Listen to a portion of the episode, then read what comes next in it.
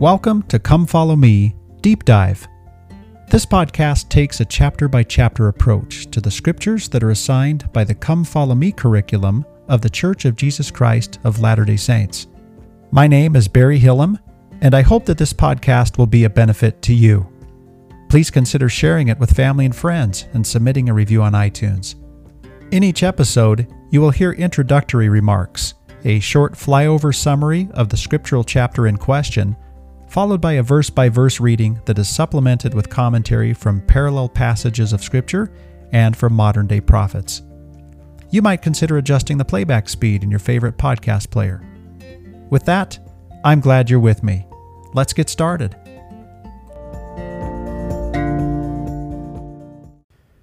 Mormon, Chapter 7. In this nine chapter book of Mormon, Mormon chapter 7 is the final chapter that is written by Mormon himself. His son Moroni will write Mormon chapters 8 and 9, and of course, we'll explore the reason for that when we come to those chapters. Well, we know when we begin Mormon chapter 7 that the Nephite story is already over. We read of their downfall in the previous chapter in very graphic terms, and we read Mormon's lament. As this chapter opens, then, we'll find Mormon really doing the same thing that he did at the end of Mormon chapter 3, and also at the end, or we could even say for the bulk of Mormon chapter 5, where after finishing with the storytelling narrative, he turns and addresses future readers directly. Uh, so he most certainly does that in the beginning of Mormon chapter 7, uh, saying, I would speak somewhat unto the remnant of this people who are spared. So Mormon has lost his own people, but in a gesture of hope, he looks forward to future readers who might be convinced of the truthfulness of his words. This gesture is also in keeping with a desire expressed by other prophets throughout the Book of Mormon narrative. Most notably, perhaps, was Enos, after he prayed for forgiveness for his own sins, and he seems to have received something like a commission as a prophet. He looked forward to the day when the record could come forth to the posterity of the Lamanites. So Mormon is doing something similar here, I think, as he turns from the storytelling narrative and addresses future readers. As he's just told us in his lament, his sorrows cannot bring the return of these Nephites. So what can he do? Well, he can do this. He can turn his heart toward future readers, just as other prophets have done. He can provide them with specific counsel and he can yet one more time and one final time, as we hear from Mormon in this book, uh, testify of the power and accessibility, if we will but come to him, of the atonement of Jesus Christ. In addition to that message, which of course we could characterize as the good news of the gospel of Jesus Christ, and that is encapsulated so beautifully in verse 8 of this chapter with the phrase, lay hold upon the gospel of Jesus Christ, a secondary message might shine through for us as well. And this is a message actually that Moroni will make abundantly clear in the next chapter, when he will tell us that Jesus Christ hath shown you unto me, and I know your doings. That we, the saints of the latter days, have been seen in this final dispensation by prophets in previous dispensations. They have prayed over us and worried over us. They have desired that we would do our part to bring their carefully written record forward so that we might help in the fulfilling of the covenant. And what covenant is that? Well, it's the covenant that Jehovah made with Israel. And so today, in this way, we can participate in the gathering of Israel. And in so doing, we not only have the support of our current living prophet, who is such an advocate and a champion for this cause, but we have the support of ancient prophets, such as Mormon, who have gone before us and who have prayed over us and who want us to play our part during this critical and exciting time of the gathering of Israel in the last days. Well, before our reading of the text, let's spend just a few minutes looking at the structure of this chapter of Mormon chapter 7. It has 10 verses, and it has a very unique structure. I hope I'm right in saying this, but it seems like it's a chiastic structure we can see repeated phrases and we can see that it ends in much the same way as, as the way in which it begins, uh, although the, the, the ending expressions are more expanded than the beginning expressions. And the center of the chiasmus is uh, Mormon's plea for the Lamanites to lay down their weapons of war, these same people that have just destroyed his own people. So, in that sense, it fits in quite uh, poetically with the lament that he just uttered at the end of the previous chapter. So we'll look at this structure. In verse 1, Mormon will speak then to the remnant of this people who are spared, as he puts it. And what follows then are five statements that begin with the phrase, Know ye. Know ye. Uh, and these five statements, again, seem to have kind of a chiastic form. This is because in verses 2 and 3, we find the first Know ye statements. Uh, the first one is in verse 2 and says, Know ye that ye are of the house of Israel. Then in verse 3, Know ye that you must come unto repentance, or ye cannot be saved. Then the third statement is found in verse 4, where uh, Mormon says, Know ye that ye must lay down your weapons of war. Again, he's speaking to this remnant. Then know ye statements, if we want to say it that way, uh, statements 4 and 5 seem to be an expanded restatement of know ye statements 1 and 2, except in reverse order, which would make this a chiasmus. So verses 5 through 9 contain this know ye statement that you must come to the knowledge of your fathers and repent of your sins and iniquities. And then Mormon will expand upon that. So again, this seems to be an expanded version and a mirror image in that chiastic or poetic sense of what he says in verse 3. Then he'll do the same thing in the final verse, in verse 10, saying, Know ye that ye are a remnant of the seed of Jacob, which seems to be an expanded restatement of his opening Know ye statement in verse 2 which says, Know ye that ye are of the house of Israel. Adding to this final statement, and this being Mormon's final statement of the entire book of Mormon, Mormon also offers a final invitation to be numbered among covenant Israel. This invitation, of course, is extended to all, not just the seed of the Lamanites. And this invitation to join covenant Israel is couched in very familiar language it's the language really of the doctrine of Christ. Mormon talks about being baptized, first with water, then with fire and with the Holy Ghost. Then he tells us that if from this point forward we follow the example of our Savior, then it will be well with us in our day of judgment. So, those are Mormon's final words in his self titled book, The Book of Mormon. We'll be lucky enough to hear from him again in the form of epistles that he sent to Moroni in Moroni chapters 7, 8, and 9 as well. Well, with that, let's return to verse 1 for a reading. Let's remember again, as we come into verse 1, that we've just finished Mormon's lament. His storytelling narrative has ended. The demise of the Nephite uh, nation and civilization is complete. It all happened in the previous chapter at the land of Cumorah. And Mormon provided us with his incredibly sad and poignant lament, saying that my sorrows cannot bring their return. So, what is it then that he will do in this chapter? Well, he will speak to those of Lehi's family that still will exist upon the earth when his record comes forward again, in the hope that his record can help this situation and facilitate the ultimate fulfilling of the covenant and the gathering of Israel. Verse 1 And now behold, I would speak somewhat unto the remnant of this people who are spared. If it so be that God may give unto them my words, that they may know of the things of their fathers, Yea, I speak unto you, ye remnant of the house of Israel, and these are the words which I speak. So this verse reads very much like a preface. And if I'm right, I think it's the preface to a chiastic poem. So again, the end of this preface in verse 1 says, And these are the words which I speak, and there's a colon after the word speak. So now here is what follows. Verse 2 says, Know ye that ye are of the house of Israel. So there it is, the first of five know ye statements. And again, they have this chiastic symmetry. So the first statement, Know ye that ye are of the house of Israel. The corresponding piece of this will come at the very final verse when he says, Know ye that ye are of the house of Jacob. Now, despite the somewhat narrow scope that Mormon circumscribes at the beginning of this chapter in this preface by saying that he's writing to the remnant of this people who are spared, we can most certainly apply what he's saying here more broadly to the house of Israel. That would include any that are a remnant of Jacob, but perhaps most importantly, it would also include all prospective members of the house of covenant Israel. That's anyone, black, white, bond, free, male, female. All are alike unto God, and all have the same prospect uh, that lays before them of joining covenant Israel. It's available to all. Returning back, however, specifically to the Lamanites, who are a remnant of the house of Israel, and wondering how it is then that they can be saved, uh, Thomas R. Valletta has written this Mormon pleads to the remnant of the Lamanites in the latter days to repent and believe in Jesus Christ and be baptized in the name of Jesus and lay hold upon the gospel of Jesus Christ. That beautiful phrase that we'll find in verse 8. The Lord in modern day revelation explained the doctrine just as Mormon had.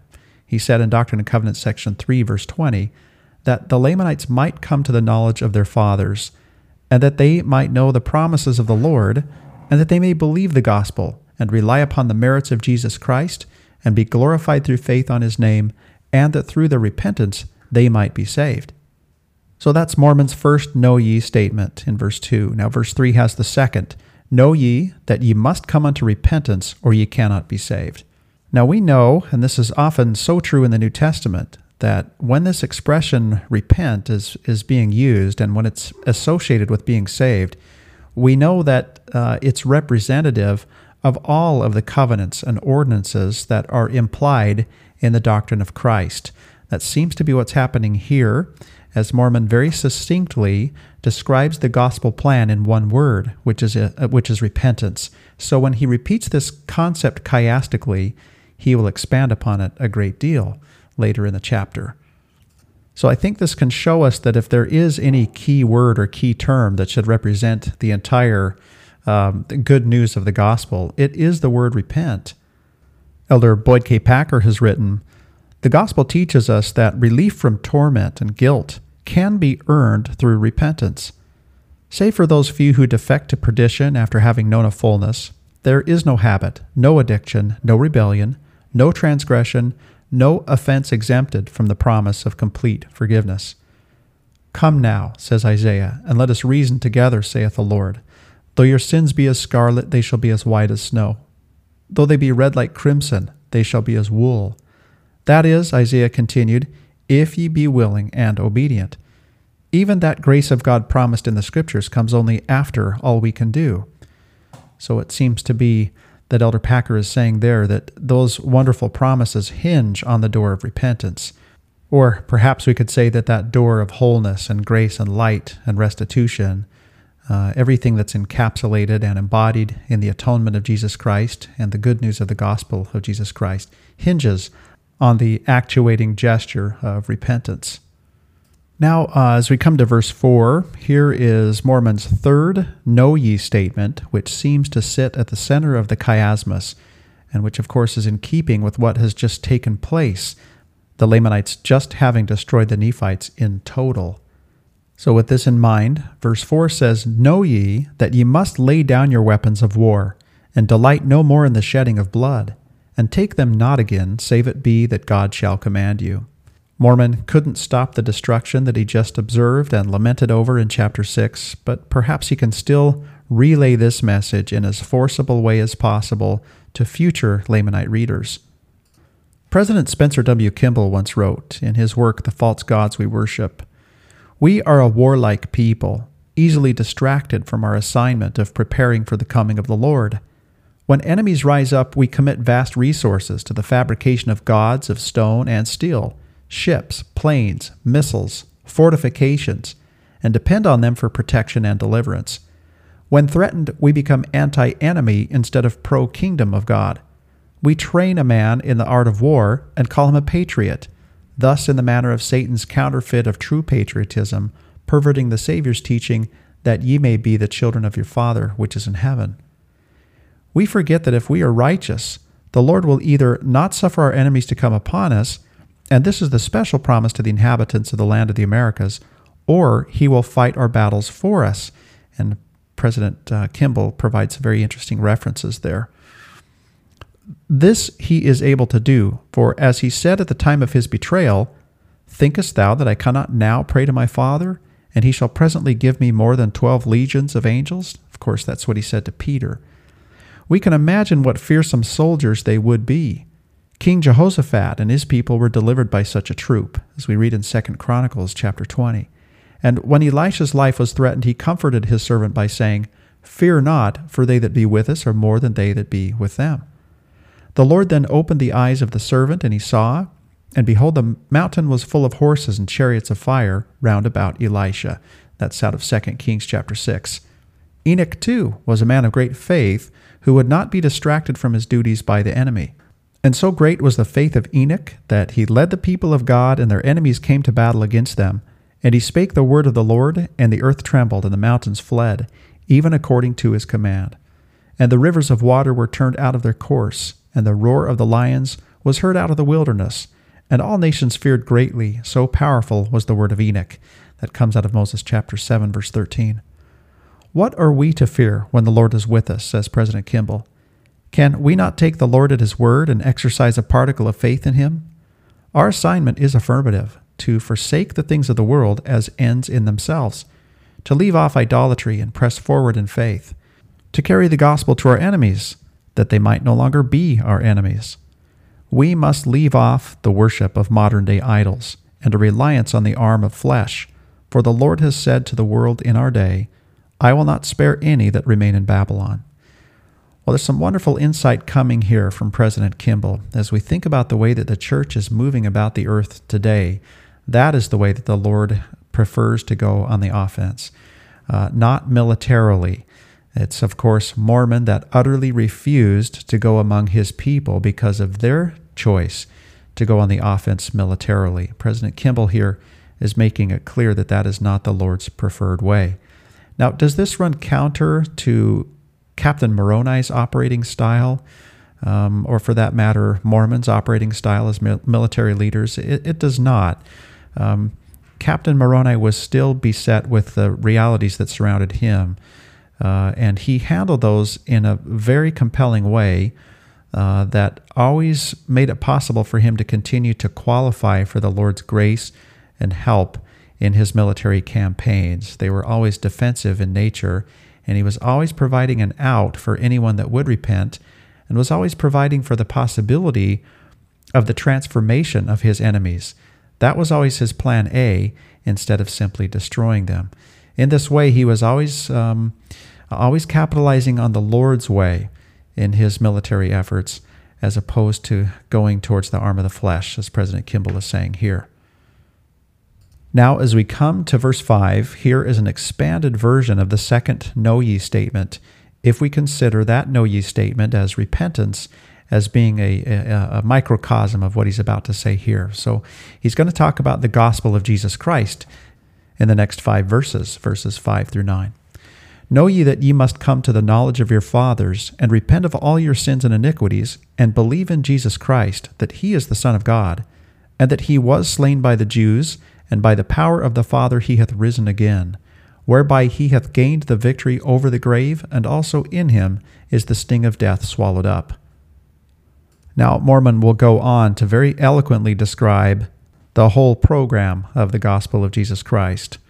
So please lay down your weapons of war, he says in verse 4, and now please embrace the gospel of Jesus Christ. This statement by Elder Jeffrey R. Holland comes out of his book Christ and the New Covenant. We actually read it in the previous chapter, but it fits so well here as well. He says, In a soliloquy of death, Mormon reached across time and space to all, especially to that remnant of the house of Israel, who would one day read his majestic record. So the soliloquy of death here that Elder Holland is referring to is, is Mormon's lament at the end of the previous chapter. Those of another time and place must learn what those lying before him had forgotten so just imagine that. Mormon has those who are lying before him on the battlefield. Uh, he now can speak no longer to them because they're gone. His sorrows cannot bring their return, but he can speak to future readers. So that's what Elder Holland is saying. Those of another time and place must learn what those lying before him had forgotten that all must believe in Jesus Christ, that he is the Son of God, that following his crucifixion in Jerusalem, he had, by the power of the Father, risen again, whereby he hath gained the victory over the grave, and also in him is the sting of death swallowed up. So that is the doctrine that Mormon will continue to explain as he moves into verse 6. He says, And he bringeth to pass the resurrection of the dead, whereby man must be raised to stand before his judgment seat. Now, there's the return of that theme that the Savior introduced in 3 Nephi chapter 27, which we might call the inevitability of judgment, the inevitability of that time when we will all stand before him. Alma really spoke of this to his son Corianton in terms of restoration. And Elder H. Oaks once taught the principle of restoration also means that persons who are not righteous in mortal life will not rise up righteous in the resurrection. Moreover, unless our mortal sins have been cleansed and blotted out by repentance and forgiveness, we will be resurrected with a bright recollection and a perfect knowledge of all our guilt and our uncleanness. The seriousness of that reality is emphasized by the many scriptures, suggesting that the resurrection is followed immediately by the final judgment. Verse 7, as Mormon continues to lay out the doctrine of the gospel of Jesus Christ, And he hath brought to pass the redemption of the world, whereby he that is found guiltless before him at the judgment day hath it given unto him to dwell in the presence of God in his kingdom. So Mormon is telling us that despite this in- inevitability and despite our uncleanness, our inherent uncleanness because of the fall of Adam and our individual tendency towards sin, it still is possible at that inevitable day for it to be a wonderful thing. So it can be that some who stand before him, uh, any who will actually, who stand before him at judgment day, will hath it given unto them to dwell in the presence of God in his kingdom. Then, as he goes on in verse 7, to sing ceaseless praises with the choirs above unto the Father, and unto the Son, and unto the Holy Ghost, which are one God, in a state of happiness which hath no end. Now, that's a really beautiful verse. The concept that Mormon refers to there as uh, singing ceaselessly with uh, choirs above unto the Father, the Son, and the Holy Ghost is uh, quite a beautiful image, and it's something that John elucidates upon. You can really see this in Revelation chapter 4 and 5. You can get a sense for what this might look like as he sees such a thing in vision. And again, as Mormon says, this is a state of happiness which hath no end. That's really thought provoking to us as mortals, I think, because today, for us, there's such an ebb and flow with happiness. While President Nelson has taught that joy can be independent of circumstance, uh, happiness might be defined in a slightly different way and does tend, it seems, to rise and fall with our circumstances. Mortality is a challenge, but this is a state of happiness which hath no end. Ogden and Skinner have written Chapter 7 contains the last words that Mormon engraved on the plates, and they are words of testimony concerning Jesus Christ, that he is the Son of God, that he rose again and conquered death, and that he will meet us all at his judgment seat. He invited the survivors, the Lamanites and their posterity, to lay down their weapons of war to seek peace and the Prince of Peace. He provides redemption for the world and the opportunity to sing ceaseless praises with the choirs above unto the Father, and unto the Son, and unto the Holy Ghost, in a state of happiness which hath no end. This happiness is undoubtedly God's state. He lives in a state of never ending happiness. Coming back to Alma's teachings to his son Corianton, this is antithetical to wickedness when he said wickedness never was happiness in Alma chapter 41 verse 10.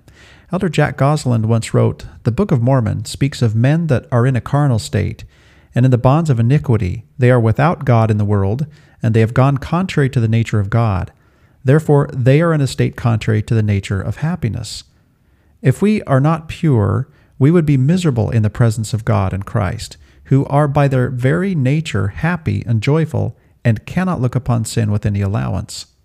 Elder Goaslind's tie in with happiness and this very uh, kind of prohibitive sort of Old Testament statement about no unclean clean thing entering the presence of God shows us that there is a connection between these two concepts, uh, between purity and light and truth and happiness. And I think we could add glory and fullness. So, this is a very desirable state. And that's the picture that Mormon is painting for us here.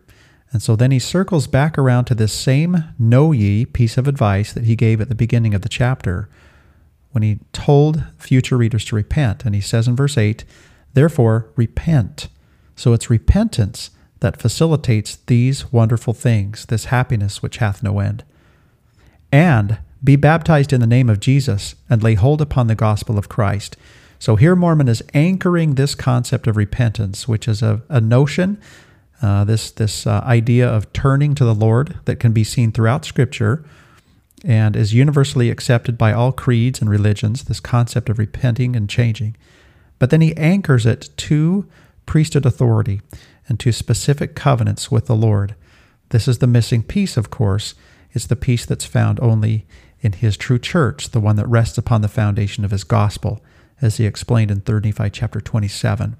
So here he is expanding on the idea of repenting and anchoring it again to these ordinances and covenants. So repent and be baptized in the name of Jesus, and lay hold upon the gospel of Christ, which shall be set before you.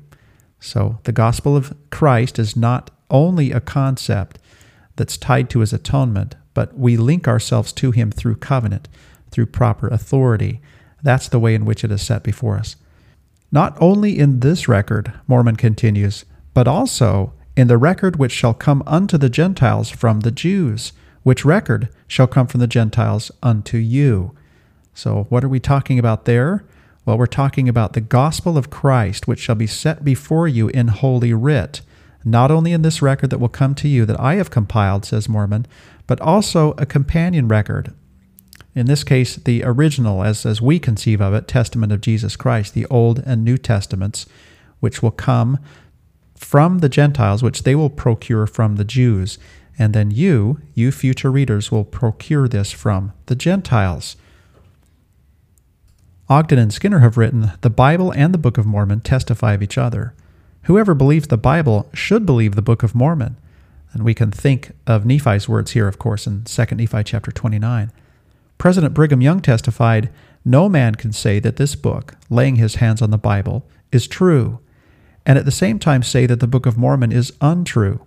There is not that person on the face of the earth who has had the privilege of learning the gospel of Jesus Christ from these two books that can say one is true and the other is false. No Latter day Saint, no man or woman, can say the Book of Mormon is true and at the same time say that the Bible is untrue. If one be true, both are. Mormon continues with this idea in verse 9, saying, For behold, this, meaning this record which will come to you, that uh, comes through me, this book of Mormon, is written for the intent that ye may believe that, that being the record brought by the Gentiles from the Jews to the remnant, the Bible. And if ye believe that you will believe that, if you will believe that, ye will believe this also. And if you believe this, you will know concerning your fathers, and also the marvelous works which were wrought by the power of God among them. So, in this way, the record is a critical part of the fulfilling of the covenant because it inclines modern readers towards their fathers, fulfilling in that sense Malachi's prophecy, although Malachi's prophecy also has a covenant fulfillment because we'll also link ourselves to our fathers through covenant. Here's more commentary on the way that the Bible and the Book of Mormon work together in the last days. And uh, this is from the Book of Mormon Institute manual, and it will pull from the same quote by Brigham Young that Ogden and Skinner pulled from. It says the Bible testifies of the Book of Mormon, and the Book of Mormon testifies of the Bible. Mormon declared this, the Book of Mormon, is written for the intent that ye may believe that, the Bible. And if ye believe that, the Bible, ye will believe this, the Book of Mormon also. President Brigham Young declared it impossible for someone who claimed to truly believe in the Bible to not believe in the Book of Mormon if they have seriously studied the Book of Mormon and learned its doctrines. No man can say that this book, laying his hand on the Bible, is true, is the word of the Lord, is the way, is the guide board in the path, a charter by which we may learn the will of God, and at the same time say that the Book of Mormon is untrue. If he has had the privilege of reading it, or of hearing it read, and learning its doctrines, there is not that person on the face of the earth who has had the privilege of learning the gospel of Jesus Christ from these two books who can say that one is true and the other is false. One purpose of the Book of Mormon is to prove to the world that the Holy Bible is true. There's another expression in Doctrine and Covenants, section 20, that supports that. By reading the Book of Mormon, a person's testimony of the Bible increases. President Ezra Taft Benson spoke of his love for the Bible and the Book of Mormon and how they both testify that Jesus is the Christ. He said, I love the Bible, both the Old and New Testaments. It is a source of great truth. That sacred and holy book has been of inestimable worth to the children of men. In fact, it was a passage from the Bible that inspired the prophet Joseph Smith to go to a grove of trees near his home and kneel in prayer. What followed was the glorious vision that commenced the restoration of the fullness of the gospel of Jesus Christ to the earth. That vision also began the process of bringing forth new scripture, the Book of Mormon, to stand shoulder to shoulder with the Bible in bearing witness to a wicked world that Jesus is the Christ and that God lives and loves his children and is still intimately involved in their salvation and exaltation. Now we come to verse 10, which is the final Know ye statement, and it mirrors the very first Know ye statement in verse 2, when in that verse Mormon said, Know ye that ye are of the house of Israel. So verse 10 says, And ye will also know that ye are a remnant of the seed of Jacob. Therefore ye are numbered among the people of the first covenant. So this is another way of expressing that you are of the house of Israel. And if it so be that ye believe in Christ and are baptized, first with water, then with fire and with the Holy Ghost, following the example of our Savior. Uh, remember, Nephi pointed that out in 2 Nephi 31, that the Savior uh, set an example for us by being baptized in this way. According to that which he hath commanded us, it shall be well with you in the day of judgment. Amen. So that's the second time in which he said, It will and it can and will be well with you in the day of judgment if you will lay hold upon the gospel of Christ. So he's also restating that and uh, providing that hope to future readers in a moment where he should, at least so understandably, be devoid of hope himself in the midst of such terrible loss. But instead, Mormon is turning outward and giving hope to future readers because of the hope in the gospel of Jesus Christ. And again, this language, this old language of the first covenant and the remnant of the seed of Jacob, uh, house of Israel, this is all being tied to the language of the gospel, which sounds more contemporary uh, for us today when we, we, we understand well the concept of, of, of being baptized with water and then with fire and the Holy Ghost and following the example of our Savior. So these are beautiful and poetic restatements of the concept of the good news of the gospel of Jesus Christ. And this, of course, is how Mormon will spend his very final words that he writes to us in the Book of Mormon. Hoyt Brewster summarizes what Mormon has done in this chapter by saying, as the prophet Mormon's life draws to a close, he writes to the remnant of this people who are spared, who are a remnant of the house of Israel, and invites them to believe in Christ and accept his gospel. This invitation is remarkable in that these people to whom he is speaking are the descendants of the very Lamanites who had destroyed Mormon's people. Mormon's son Moroni, on the title page of the Book of Mormon, also calls the Lamanites a remnant of the house of Israel, and the Lord himself identifies the Lamanites, the seed of father Lehi, as the remnant of whom he spoke in Nephi's writings. So again, this is how Mormon chooses to end his record to us. He turned and spoke to future readers at the end of chapter 3. He did the same at the end of chapter 5, and now he has spent all of chapter 7 in turning to future readers and speaking to them. He's not done speaking to his readers in this way uh, but it will be done through Moroni. And Moroni will do it most pointedly when in the next chapter he will say that Jesus Christ hath shown you unto me, and I know your doings. So he will continue with this tone in speaking to future readers. We'll also have the privilege of hearing from Mormon again. Thankfully, his words are recorded in Moroni chapters 7, 8, and 9, and Moroni will provide those for us there. So we have all of that still to look forward to as we come to the end of Mormon's writings in his self titled book, the Book of Mormon. So, for now, this brings us to the end of Mormon, chapter 7.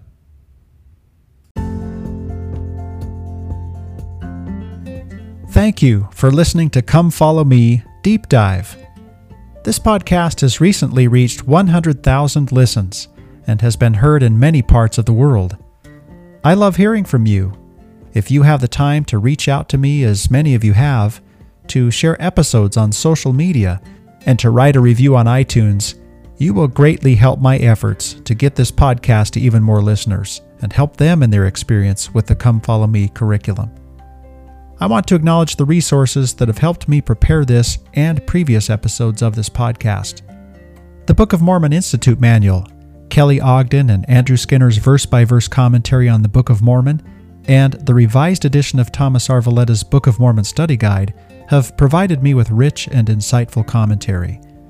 Introductions, chapter analyses, and sectional divisions are my own.